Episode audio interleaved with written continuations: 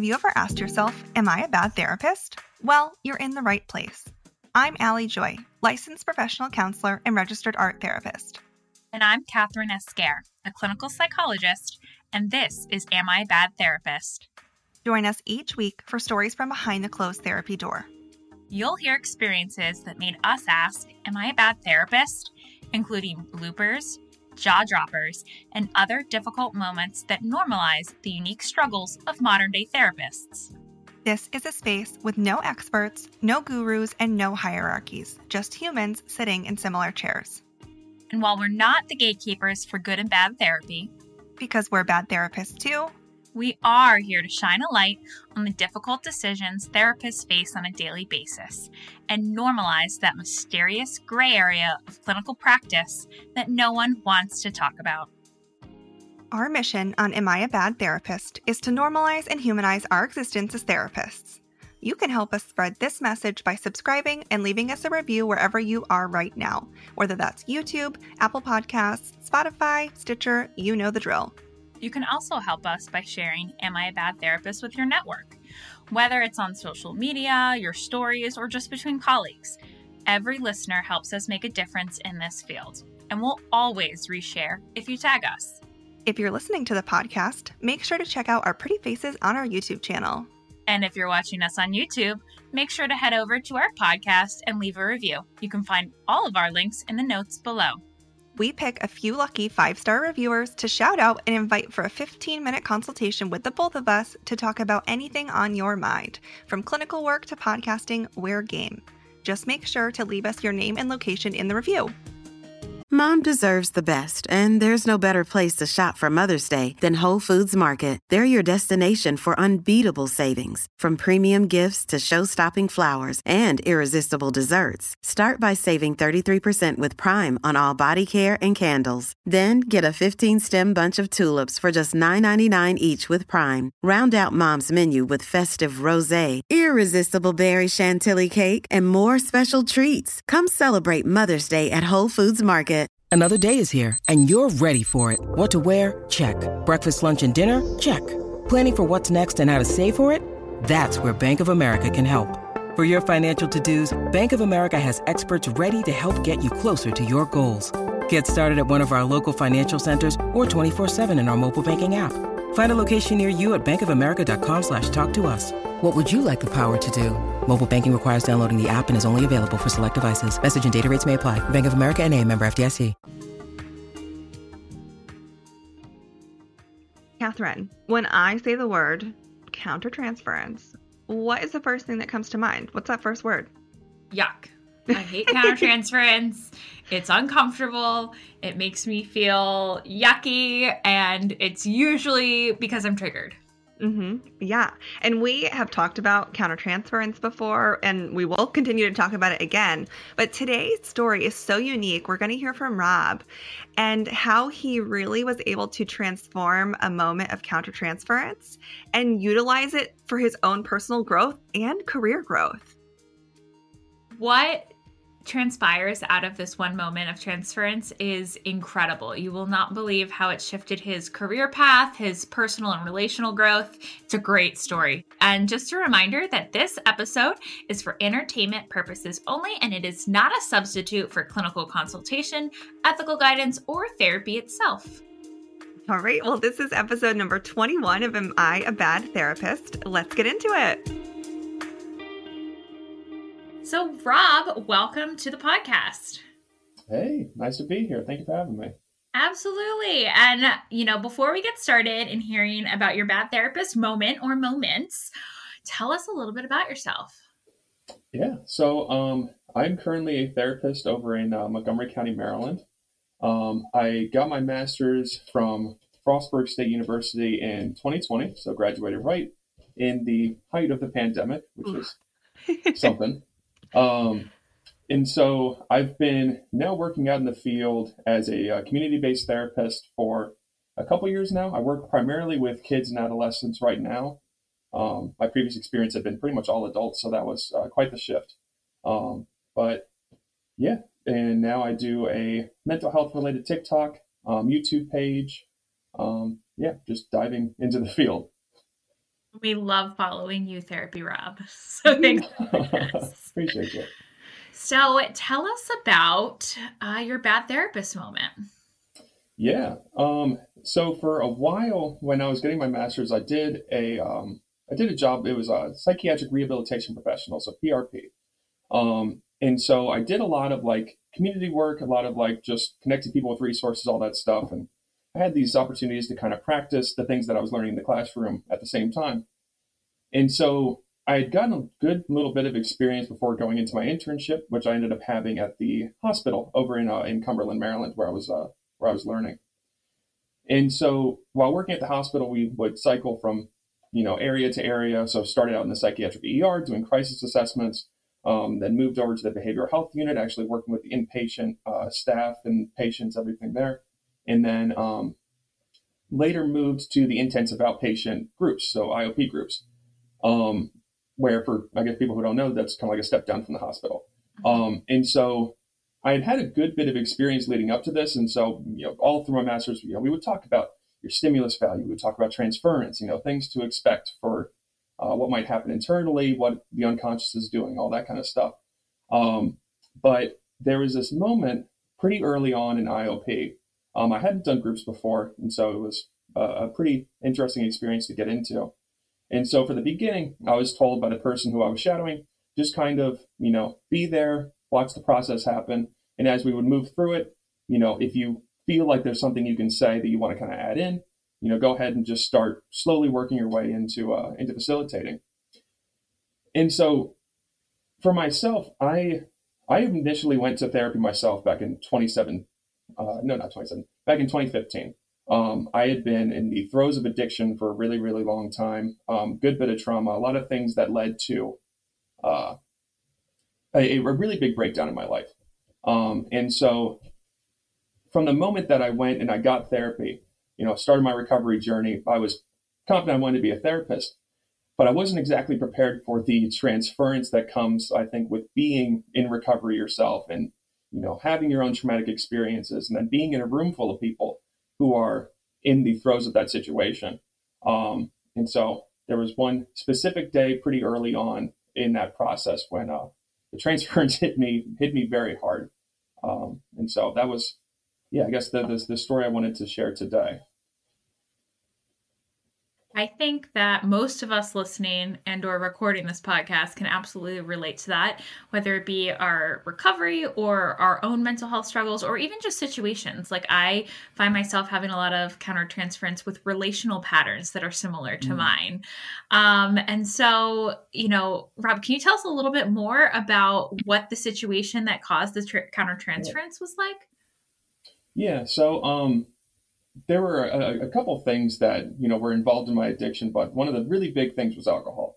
Um, you know, I, I, think being in a college environment, I had this uh, this misconception about how much everybody else was drinking, and so it seemed very normal for a very long time until it became very obvious that it wasn't uh, it wasn't healthy, at least. Um, and so, in in the first few days of, of working in IOP, there I remember there was this one gentleman who had been he had been there since I had started going. Um, he was part of the usual the usual group, and he was really struggling with alcohol use at the time. He had been struggling for, I mean, years by this point. Um, and so I remember one day, you know, I'm sitting there, you know, kind of off in the corner. The facilitator is more close to the center, and I was listening to him share, and he was talking about a lot of how um, alcohol had taken a lot from him, and more specifically, one of the things that he was really holding on to that day was the fact that he felt that it was really taking away the relationship that he had with his kid. Um, and for myself, I mean, it's it's hard to hear just in the first place because um, he was, I mean, he was very visually upset. Um, but you know, alcoholism is something that's run in my family. It's something that uh, kind of took my dad and I's relationship away from us. Um, and so I think hearing him kind of talk about it and talk about the regret that he had, it was a lot of those things that I feel like my dad had never said to me. And so for me, I remember like sitting in the corner, like on like the verge of tears, like it like was just like really hitting me, and like I'm trying to keep my my head in my therapist mode, of, like okay, well, like here are the, the symptoms of addiction. Here are some things that we could be facing there, and then I'm trying to like imagine for him what it's going to be like being the father in that situation. because for so much time in my life, I had imagined myself, uh, well, lived myself being the son in the situation. Mm. Um, and so hearing that perspective that I think I never really thought about, um, you know, it, it was very deeply triggering for me because like, mm-hmm. you know, dad would, would from time to time, because we, we continued to talk and he would talk about, you know, like one of my biggest regrets in my life was, you know, walking out on you and Lauren, uh, my, my sister. And it never really like hit home until that moment. And so I sat in the corner trying to kind of come to terms with so many things in my life and i'm trying to figure out like okay like where does this leave me personally? Um and then all the while trying to figure out like okay like well like do i say something? Should i just stay out of this? You know um you know and so that was the, the, the process i kind of found myself in.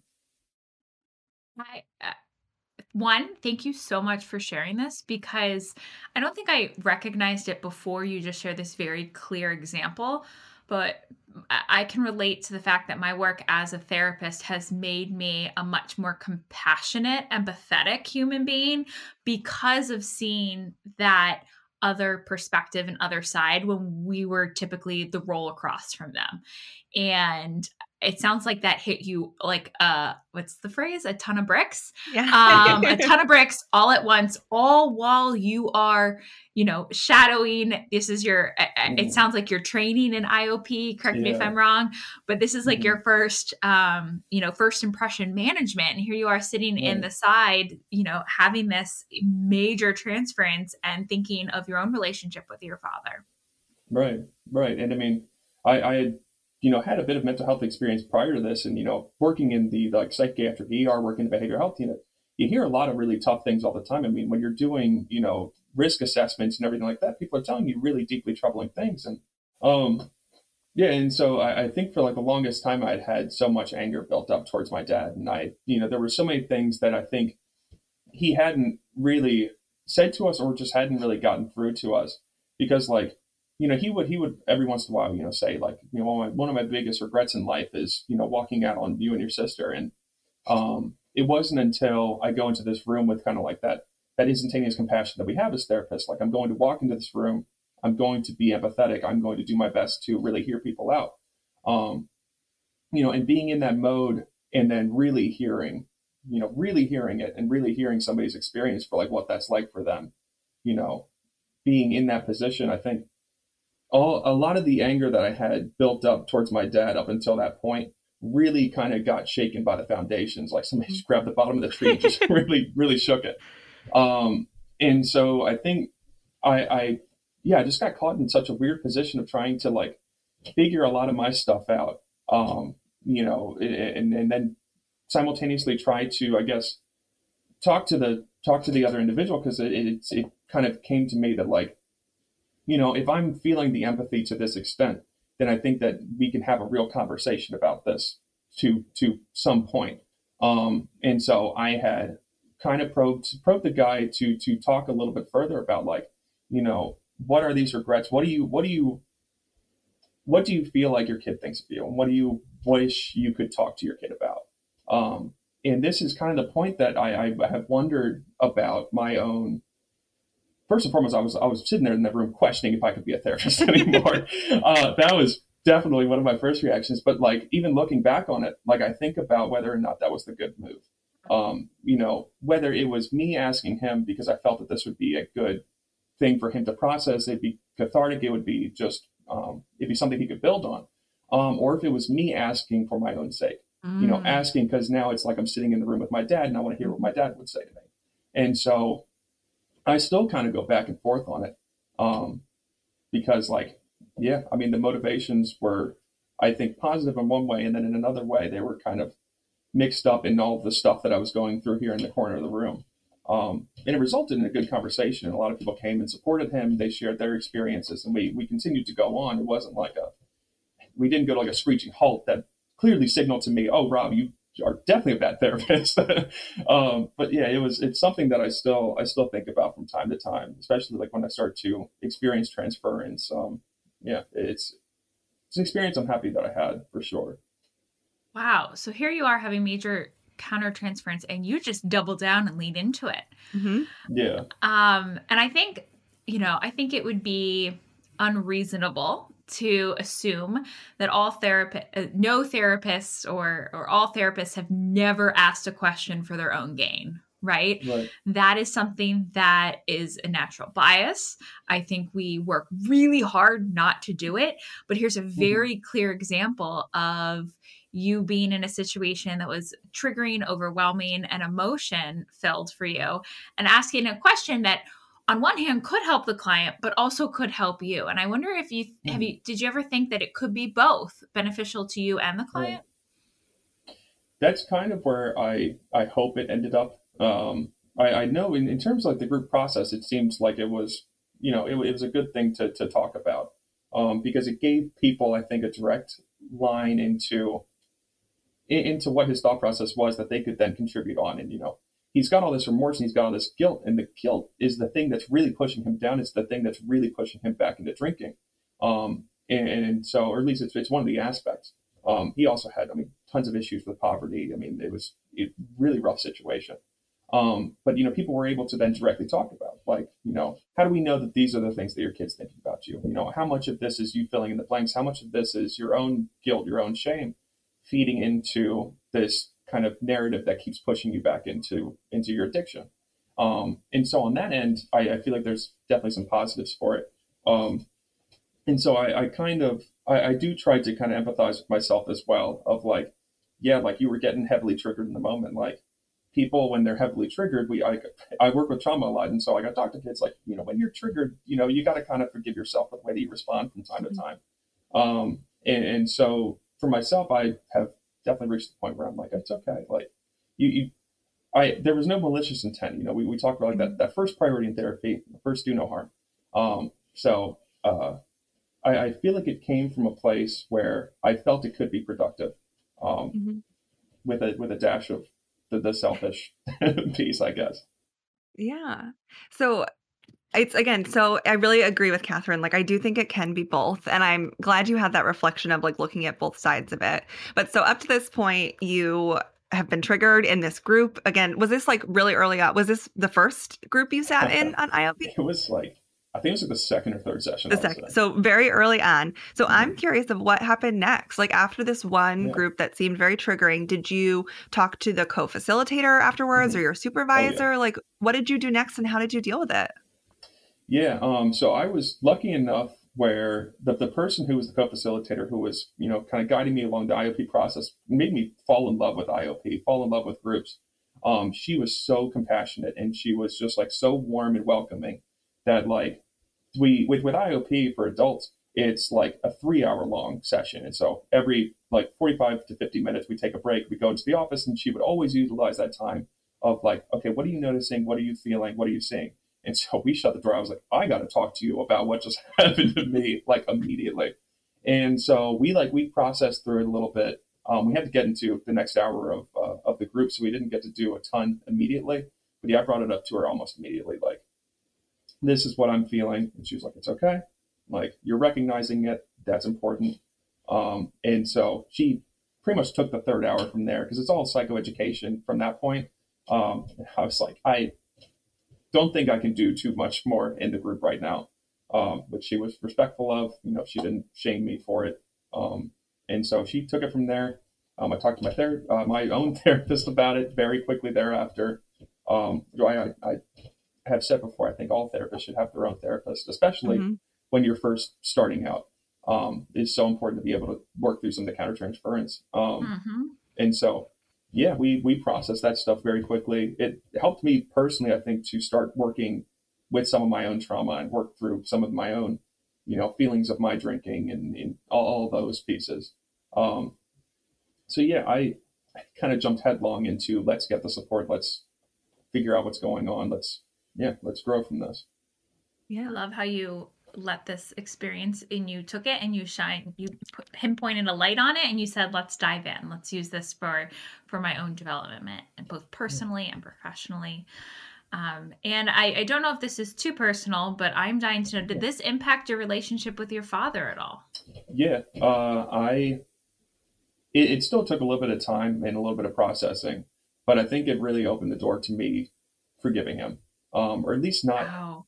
not necessarily like totally forgiving, but accepting that like you know there's nothing I can change about that, and really beginning to understand that like yeah he was drinking heavily, like he had kids when he was really young, he was heavy in his heavy in his addiction, um, you know, there were a lot of things going on that he just wasn't ready for, um, and so I've definitely reached that point where like I've accepted it. I talked to him, you know, and I talked to him, you know, without a lot of that like underlying animosity.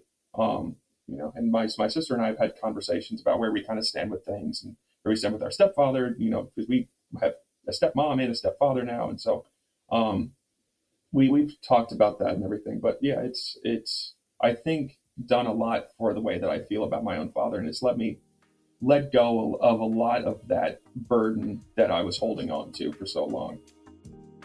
Let's pause here for a quick ad break. Hey, it's Ryan Reynolds, and I'm here with Keith, co star of my upcoming film, If, only in theaters, May 17th. Do you want to tell people the big news? All right, I'll do it. Sign up now and you'll get unlimited for $15 a month in six months of Paramount Plus Essential Plan on us. Mintmobile.com slash switch. Upfront payment of $45 equivalent to $15 per month. Unlimited over 40 gigabytes per month. Face lower speeds. Videos at 480p. Active Mint customers by 531.24 get six months of Paramount Plus Essential Plan. Auto renews after six months. Offer ends May 31st, 2024. Separate Paramount Plus registration required. Terms and conditions apply if rated PG. Are you looking to incorporate more creativity into your clinical practice but don't know where to start? As a registered art therapist, I truly believe that every clinician can utilize creativity in what they do. I absolutely love offering consultation and supervision to share with clinicians how to ethically incorporate therapeutic art making into their clinical practice. I focus on easy and simple interventions with very little prep work for you and your clients. Visit www.cccs.care to learn more. By the way, the number one support for those of us asking ourselves, Am I a bad therapist? Are clinical consultation groups. If you don't have one yet, join us on the Teletherapist Network for unlimited peer consultation groups, including a lot of different specialty groups like clinicians of color, LGBTQ, couples counseling, EMDR, and of course, Creativity in the Clinical Room, hosted by me, Allie plus masterclasses, media leads, and everything else you need for an ethical, modern clinical practice. Join us at teletherapistnetwork.com. And now back to the show. So, Rob, it's so amazing that it led to this like personal journey. And I feel like that does happen for myself. Even like as we see our clients growing, progressing, I feel like sometimes there I can almost like see my own progression journey through other people's mm-hmm. experiences and stories. Um, I'm going to take us back though, to the group. I'm curious, um, what was it like walking into the next group? I don't know if it was the next day, if you were going every day, mm-hmm. or what was going through your mind walking back yeah. into that room. Yeah, um, I think I had a, uh, I mean, definitely some fear about like, okay, what are we going to do today? You know, because um, I mean, uh, I'm still getting used to the group process and I'm trying to ease myself more and more in, into facilitating. Um, and so there's, of course, that fear of like, you know, as I see people start checking in on the computer and I'm like, oh my gosh, that's a lot of people, you know, that part. But also dealing with the, um, you know, okay, yesterday was a tough one, but, you know, we've gotten through it. We're back at it today. Um, and so I, I didn't feel too many negative feelings about it um, at the point at that point. Um, the guy, I can't remember if he came back in or not. Um, he was a little bit, uh, uh yeah, because yeah, he, he did continue to come in because we had like a whole bus from like the local crisis center would come in and they'd bring people for IOP. Um, and so yeah, he did come back. Um, I don't remember him being like this, uh, having any kind of like a central point in that group. Um, I think we had kind of deviated towards somebody else's issue for that day. Um, and so we didn't have to, you know, come face to face with it immediately. Um, but yeah, it was, I was definitely a little nervous going into it. And we had a, a good conversation, um, the co facilitator and myself, uh, leading into it um, of like, okay, let's review from yesterday. Like, what are we going to do? You know, all that stuff. Um, I hadn't had a chance to talk to my therapist just yet, I think, at that point, but it was, yeah, it was, it was going to be happening. But yeah, the group went well. I ended up uh, really loving IOP. Um, I loved facilitating it. Um, the agency that I'm working at now, um, I had very quickly into working with them, started trying to encourage them to have their own IOP program. And so now I spearhead a an IOP program wow. for them for, for kids and adolescents. So yeah. It, it was a life changing Wow. experience. Not often do we hear about a life changing IOP experience from the clinician's end. That's incredible. I'm so glad you're sharing this, and hopefully, listeners can take this and and um, go look for their own awesome IOP experiences because I know that we are in desperate need of of more IOP clinicians around the around the country. So. Mhm. So, Rob, it sounds like this story really highlights the, the possibility or the opportunity to take a triggering countertransference filled moment and use it. So often we look at those moments as oh goodness i don't want to do harm to the to the client. I need to get this in check for the client. But you took it and you used it as a springboard for your own professional and personal work outside of your of your job outside of your clinical work and I, I just mm-hmm. think that's so such an opportunity that we don't necessarily highlight or talk about or focus on when we talk about countertransference.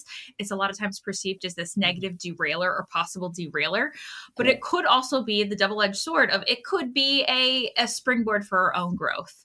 And so if y- if there's some clinicians out there listening who are currently or maybe in the future find themselves in a situation where they are feeling absolutely reminded of a person in their life that they have struggled with with their relationship sitting across from them um, what what advice would you give them Um, so therapy, number one, for sure. Um, but I think also like in the moment, I think like just like you said, there's there's so much shame wrapped up in like when we break down in a sense as clinicians, like I, I think sometimes we can put ourselves on such a pedestal in, in a sense and like just like I'm a professional, I go in and I do my job and I do it well and I'm always empathetic and nothing ever gets to me. But it's like we're, we're human beings. And so I think being able to, you know, feel these things is it's a natural part of empathy. Like if you are a therapist and you're and you're trying to empathize with people, sometimes things get in and then they really get in. And I, I think that it's something I think to celebrate rather than to feel so much shame about. It's something to grow from. So we do have these like recurring topics that, that come up. We've talked about countertransference many times, and I know we will again, but hearing your perspective has been so eye-opening and wonderful, like a different lens to look through it of like again, like what you learned. And also the part I'm loving is how this impacted your career, like how, you know, this mm-hmm. experience that again, you could have said, I'm super triggered. I'm not gonna work with adult alcoholics perhaps or i'm not going to work with men who struggle with that or you know it could have very easily been like i don't think that population's for me but i absolutely love that again you faced that you processed it in your own therapy and again this has led you to now in your career you know starting this iop program with your agency for adolescents and children. It's so so incredible admirable like again i'm so impressed with just how you took that experience and really transformed your again like your career path almost I, appreciate that. It means a lot. Um, yeah, I, think it's, it's the, the field of psychology, mental health is so big that I think if the, the way I, I kind of looked at it was like, if you find an, an environment where you can feel these kinds of things, then I think that's, you know, if you can do the work outside of it and do the therapy, yeah, I, I think that's a, an area where you can really, you know, you, you can do a lot of good work. Um, and that's one of the reasons why, like, I mean, trauma and addictions have been such a like passion of mine because it's like I have been on the other side of this. I've been through it and like I know what it's like to go into that therapist's office and like have to admit all these things and talk about all these things and like um yeah, I, I think it's if you can find something like that as a as a clinician, I think that that can be a really positive experience. I mean, it, when we even just outside of therapy, we talk about you know doing what you love, um, and so I think if you can find something that makes you feel like that, then it's scary as hell. But if you can work through it, I, I think that there's yeah there can be some good stuff on the other side of that. I think the overall message here is when we feel that discomfort, it might be an opportunity to double down Yeah. and look at the beauty that's come out of it. That's incredible. So, Rob, thank you so much for sharing your story with us today. Um, we, if people want, if listeners want to connect with you outside of the podcast, where can they find you? Uh, you can find me on TikTok as well as YouTube. I'm Therapy Rob. Um, I have an Instagram. I don't do much with it, but um, I I'm on TikTok and YouTube pretty consistently. Um, so yeah, would love to connect with people there. We will we'll always link that. Oh, we're always going to say the same thing, but we will always link that in the show notes for people who are looking for your links to connect with you. And just to echo what Kathryn said again, thank you so much for sharing this story with us today. Again, I can see so many, again, personally, I'm benefiting from this, and I can just see so many listeners benefiting from hearing this. So, again, thank you so much. Yeah, I, I really appreciate you having me, and I uh, appreciate the uh, the kind words. It means a lot. And that's it. The OG Bad Therapists, Allie and Kathryn, are signing off for the week. Make sure to subscribe and leave us a review.